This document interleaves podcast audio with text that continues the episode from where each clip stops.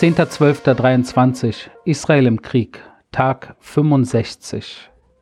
Nach wie vor leider 137 Geiseln in den Händen der Terroristen und leider auch nach wie vor Raketenbeschuss aus dem Gazastreifen und aus Libanon auf Israel.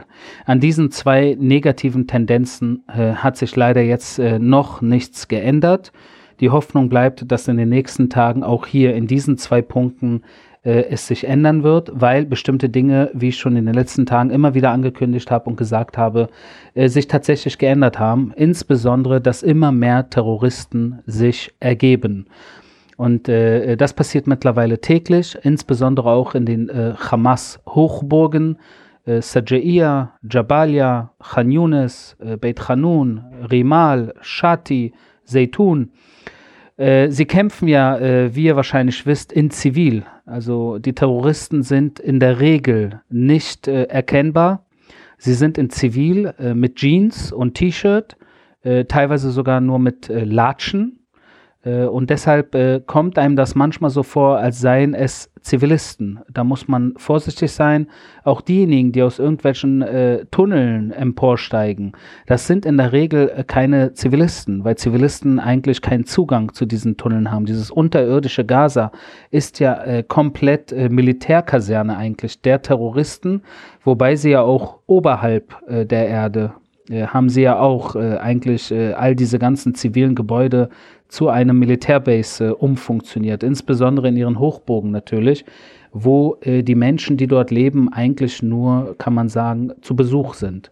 Also immer mehr ergeben sich und das ist die gute Tendenz der letzten 2-3 Tage und ich hoffe, die nächsten Tage werden hier auch wirklich noch mehr Terroristen dazu bringen, dass sie, ich sag jetzt mal, klug genug sind, falls sie das Leben weiter irgendwie, falls sie leben wollen, dass sie sich ergeben, weil die Option, die andere Option wäre, im Kampf ihr Leben zu verlieren.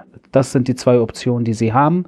Entweder ergeben oder ihr Leben verlieren. Das war's. Eine andere Option gibt es für diese Terroristen, insbesondere in den Hamas-Hochburgen, derzeit nicht. Wir sind operativ im Gazastreifen auch jetzt mit dem Artilleriekorps vor Ort. In den letzten Tagen haben Soldaten der 282-Brigade in Zusammenarbeit mit der 188-Brigade im Gebiet von Sujia operiert. Sujia, habe ich ja gesagt, ist eine der Hochburgen der Hamas, liegt auch gegenüber vom Kibbutz Kfar Aza, wo natürlich auch, wie ihr wisst, ungefähr ein Viertel der Bevölkerung entweder ermordet oder entführt wurde. Und während ihrer Operation jetzt, das ist eine neue Operation, die wir mit zu den bestehenden Operationen jetzt hinzugefügt haben, hat das Artilleriekorps über 20 terroristische Ziele getroffen, darunter Waffenlager natürlich, die mit Sprengfallen versehen, auch mit Sprengfallen versehene Häuser und auch Infrastrukturen der Hamas-Terrororganisation in Sachen Beobachtungsstützpunkte und so weiter und so fort.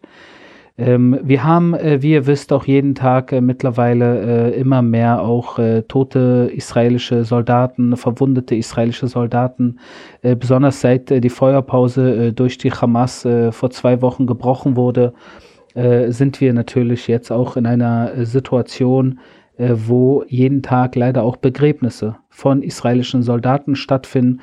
Und hier auch, um das Ausmaß euch ein Stück weit näher zu bringen, kann ich euch sagen, dass seit wir im Bodeneinsatz sind, im Gazastreifen, das sind ja mehrere Wochen, wenn wir die eine Woche Feuerpause rausnehmen, sind wir mittlerweile seit ungefähr 5 Wochen, wenn nicht länger, im Bodeneinsatz. Nee, eigentlich länger, 6 Wochen mittlerweile. Und da sind mittlerweile über 600 verwundete Soldaten mit Hubschraubern evakuiert worden. Also 300 Hubschrauber haben 600 verwundete Soldaten evakuiert. Und das sind dann natürlich Fälle, die dringender sind. Dazu kommen natürlich noch Soldaten, die jetzt verwundet wurden, aber die jetzt nicht unbedingt dringend mit Hubschraubern evakuiert werden mussten. Also es ist, dass in der vergangenen Woche auch die Hubschrauberbesatzung der Such- und Rettungshubschrauberstaffeln der Jan Schuf und des Yasur Kampfsoldaten und Ärzte von Einheit 669 sowie medizinisches Personal und Sanitäter vor Ort etwa 60 Evakuierungen von verwundeten Soldaten aus Kampfzonen durchgeführt haben. Also hier habt ihr natürlich auch diese Hubschrauber-Situation, die natürlich auch jeden Tag vor Ort Soldaten evakuiert. Der Kampf geht weiter, kein Ende derzeit vor Augen, weil natürlich die Hamas alles daran setzt, jetzt in einer Art Märtyrertum alles, was sie noch hat, zum Einsatz zu bringen. Und sie schießen nach wie vor. Sie wollen zeigen, dass sie es können. Das sind diese Raketen, die auf Israel abgefeuert werden. Die werden ja nicht beziehungsweise es ist ja kein Terrorist, der sich da irgendwie zu Fuß aufmacht an diesen Raketen, an dieser Raketenabschussrampe und dann irgendwie auf den Knopf drückt, sondern das sind ferngesteuerte Ticker, Zeitticker, die dann eingestellt sind und auf eine runde Uhrzeit und dann natürlich immer wieder gerne Dutzende von Raketen gleichzeitig zur runden Stunde auf Israel, insbesondere aufs Zentrum Israels, Tel Aviv und Tel Aviv-Raum abgefeuert werden. Ich gehe davon aus, dass auch heute Nachmittag, heute Abend es wieder Raketenbeschuss aus dem Gazastreifen geben wird. Leider in den letzten Tagen auch immer wieder aus der Gegend von Al-Muasi. Und ihr wisst mittlerweile natürlich, dass das die Safe Zone ist. Das ist der Ort, der in erster Linie dazu gedacht war, die Menschen, die sich evakuiert haben, die sich aus der Kampfzone wegbewegt haben, dass die sich in Al-Muasi niederlassen und dort in Sicherheit sind. Doch auch aus diesem Gebiet leider schießt die Hamas und das natürlich mit voller Absicht. Zum einen natürlich, damit wir zurückschießen und das dann es in der Welt heißt, naja, was soll das, Israel? Ihr sagt einerseits, die Zivilisten können sich nach Al-Muasi bewegen und dort sind sie in Sicherheit und dann schießt ihr auf Al-Muasi, also was genau soll das? Und das ist natürlich das perfide Spiel der Hamas, wo sie sogar die humanitären Zonen, die Safe Zones ihrer eigenen Leute auch noch ausnutzen, um auf Israel zu schießen. Wie vorhin schon kurz im Nebensatz erwähnt, aus dem Libanon auch leider weiterhin anhaltender Raketenbeschuss und hier in dem Fall 6 IDF-Soldaten, die verletzt wurden und wir daraufhin auch natürlich in unserer Null-Toleranz-Politik die Position der Hisbollah angegriffen haben. Zudem wurden 2 Hisbollah-Drohnen abgefangen. Sie versuchen ja immer wieder mit Drohnen hier nach Israel einzudringen, auch zu Fuß, aber auch aus der Luft. Und das ist auch eine Situation, die, so wie es aussieht, die nächsten Tagen und Wochen anhalten wird. Ich will nur mal kurz erwähnen, dass sehr viel passiert im Raum Bab el-Mandab. Das ist auf hoher See um den Jemen herum, zwischen dem Indischen Ozean, dem Persisch-Arabischen Golf und dem Roten Meer, wo Eilat liegt, das ist die Südspitze Israels. Dieser gesamte Meerraum, der Wasserraum zwischen Südisrael und Indien, ist mittlerweile ein Ort, wo jedes Schiff, was auf diesen Wassergewässern von Ost nach West oder West nach Ost segelt, besteht eine gewisse Gefahr, dass dieses Schiff, egal welche Flagge es trägt, eventuell von jemenitischen Piraten, radikal-islamistischen Piraten gekapert wird und übernommen wird. Und das ist jetzt eine Situation, wo eigentlich die Weltgemeinschaft ein Stück weit mehr zusammenrücken sollte, weil was von Ost nach West und West nach Ost transportiert wird, hat mit Israel eigentlich nichts wirklich zu tun, sondern das sind internationale Gewässer, wo zum Beispiel Autos von A nach B befördert werden oder andere Dinge natürlich, die uns allen wichtig sind, die unser aller Alltag, auch in Deutschland natürlich, beeinträchtigen können. Und da sollte man ein Stück weit mehr den Fokus rauflegen, dass diese internationalen Gewässer, aber allgemein, dass man zusammenrückt, um diese radikal-islamistischen Terroristen nicht das machen zu lassen, was sie machen.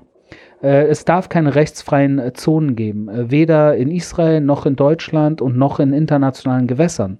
Das darf man nicht tolerieren und da muss man ein Stück weit auch bereit sein, sich mehr dafür einzusetzen, um diese Gegenden bzw. Gewässer sicherer zu machen in diesen Tagen, weil wenn wir es nicht machen, wenn es die westliche Community nicht macht, dann wird es in den nächsten Tagen, Wochen dort zu höchstwahrscheinlich schwierigeren Zwischenfällen kommen, wo natürlich es nur eine Frage der Zeit dann sein wird, bis etwas passiert, was für internationales Aufsehen, erregen wird.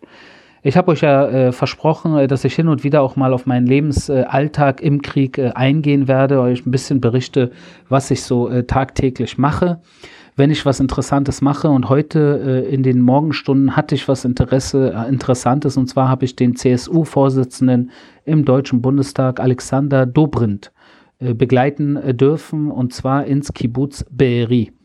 Das Kibbutz Be'eri ist eines der Kibbuze, das am 7. Oktober überfallen wurde. Dort wurden ungefähr 10% der Bewohner, also von den ca. 1200 plus Bewohnern, wurden knapp 130 entweder ermordet oder entführt. Und unter diesen Menschen in Be'eri gibt es auch einige, die einen deutschen Background haben, teilweise sogar mit deutschen Pässen leben oder gelebt haben oder jetzt befreit wurden oder noch nicht befreit wurden. Und eine dieser Menschen, die noch in Geiselhaft sich befindet, ihr wisst, unter den 137 Geiseln befinden sich auch 17 Frauen und Kinder. Eine dieser Frauen heißt Yarden Roman. Und ich durfte heute mit dem CSU-Vorsitzenden auch ihren Mann Alon kennenlernen. Und bei dieser Bekanntschaft sind wir natürlich durch das Kibbutz gelaufen und haben in Be'eri auch das Haus, das zerstörte und zertrümmerte Haus der Familie Roman besichtigen können. Und er hat uns da rumgeführt und uns gezeigt, wie er sich dort im Luftschutzbunker, im Safe-Raum versucht hat, in Schutz zu bringen mit seiner Tochter, mit seiner Frau. Doch im Endeffekt gab es den Versuch, sie zu entführen, und er hat das alles geschildert. Und ich habe von ihm auch in die Hand gedrückt bekommen einen Zettel, auf dem die Geschichte der Familie Roman kurz erklärt ist. Und die möchte ich euch kurz vorlesen, damit ihr auch ein Stück weit Vergangenheit und Gegenwart, auch deutsche Vergangenheit und israelische Gegenwart verbunden bekommt. Yarden Roman ist eine deutsche Staatsbürgerin, die Tochter von Jonathan und Orly Roman und Enkelin von Hans und Lotte Roman. Yardens Großvater Hans wuchs in Heidelberg auf und studierte dort. Seine Mutter war eine Aktivistin, die sich im Rahmen der Volksabstimmung im Ersten Weltkrieg für den Verbleib Oberschlesiens in Deutschland einsetzte. Yardens Großmutter Lotte wurde in Fürth bei Nürnberg geboren und ging zusammen mit Henry Kissinger zur Schule. Im Alter von 13 lehnte sich Lotte bei ihren Lehrern gegen die Ungerechtigkeiten auf, die ihr als Jüdin widerfuhren, obwohl sie die Tochter eines Mannes war, der als deutscher Soldat für seine Teilnahme am Ersten Weltkrieg mit der Tapferkeitsmedaille ausgezeichnet worden war. Unmittelbar nach der Machtübernahme der Nazis schickten Lottes Eltern sie aus Deutschland fort, um so ihr Leben zu retten. Lotte sah ihre Eltern nie wieder. Sie erfuhren das Schicksal von Millionen von Juden, die im Holocaust ermordet wurden.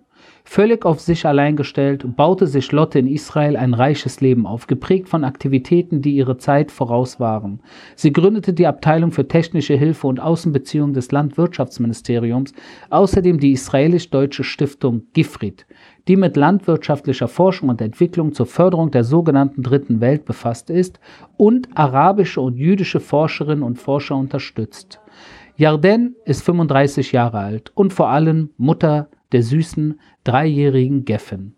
Sie ist außerdem ausgebildete Psychotherapeutin und hat einen Masterabschluss in Gerontologie. Yarden ist eine Frau voller Empathie und Liebe und die Mutter unserer Familie, seit Orly letztes Jahr an Krebs gestorben ist. Sie und ihr Mann Alon, das ist der Mann, den ich kennengelernt habe heute mit dem CSU-Vorsitzenden. Sie und ihr Mann Alon lebten in den letzten 3 Jahren im Kibbutz Be'eri und zogen vor einem Monat von dort weg, weil sie sich nicht mehr sicher fühlten. Nach dem Umzug flogen sie mit Yardens ganzer Familie auf eine Familienreise nach Südafrika. Am Freitag, dem 6.10., kehrten sie nach Israel zurück und besuchten gleich Alons Familie im Kibbutz Be'eri zum Feiertagsessen. das mit einem Monat stimmt hier nicht. Das müsste eigentlich vor 3 Monaten heißen. Ist wahrscheinlich hier falsch gedruckt. Auf jeden Fall sind sie am 6. Oktober zurückgekehrt und besuchten dort Alons Familie im Kibbutz Be'eri zum Feiertagsessen. Der darauffolgende Morgen wurde zum Albtraum. Terroristen brachen ins Haus ein und entführten die Familie.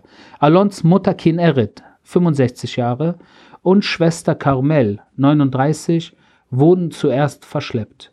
Kineret wurde inzwischen ermordet aufgefunden. Das heißt, die Mutter von Alon. Vom Verbleib Carmels ist nichts bekannt. Kurz darauf wurden Yarden, Alon und Geffen ist die 3-jährige Tochter, von Terroristen in ein gestohlenes Fahrzeug gezerrt, das mit ihnen in Richtung der Grenze zum Gazastreifen fuhr. Kurz vor Erreichung der Grenze beschlossen Yarden und Alon mutig, mit Geffen in Yardens Armen, barfuß und noch im Schlafanzug aus dem Fahrzeug zu springen und zu flüchten. Die Terroristen verfolgten sie augenblicklich und schossen auf sie. Yarden gab Geffen Alon, da er mit dem Kind auf dem Arm schneller laufen konnte als sie und Geffen so eine größere Überlebenschance haben würde. Nach wenigen Metern blieb Yarden stehen, um sich zu verstecken. Alon lief mit Geffen weiter, bis er ein anderes Versteck fand. Alon und Geffen hielten sich 24 Stunden lang in einem Wald auf, barfuß, ohne Wasser oder Essen, bis sie von Soldaten in Sicherheit gebracht wurden. Zum Glück sind sie jetzt zurück bei uns und unversehrt. Doch seitdem haben wir nichts mehr von Yarden gehört.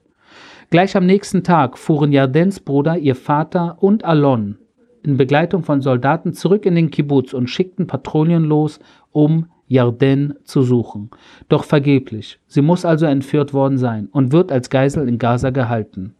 Seit diesem schicksalhaften Samstag beschäftigen uns als Familie nur 2 Dinge. Yarden gesund und heil zurückzubringen und für unsere Geffen zu sorgen, die gerade ohne Mutter ist. Als Alon zurückfuhr, um Yarden zu suchen, sagte Geffen zu allen, Papa wird Mama finden, er wird sie zurückbringen. Geffen versteht sehr gut, was passiert ist. Sie fragt nicht nach und sie weint nicht, weil sie versteht und auf ihre Mutter wartet. Das war mein täglicher Kriegsbericht aus Israel. Wir hören uns morgen.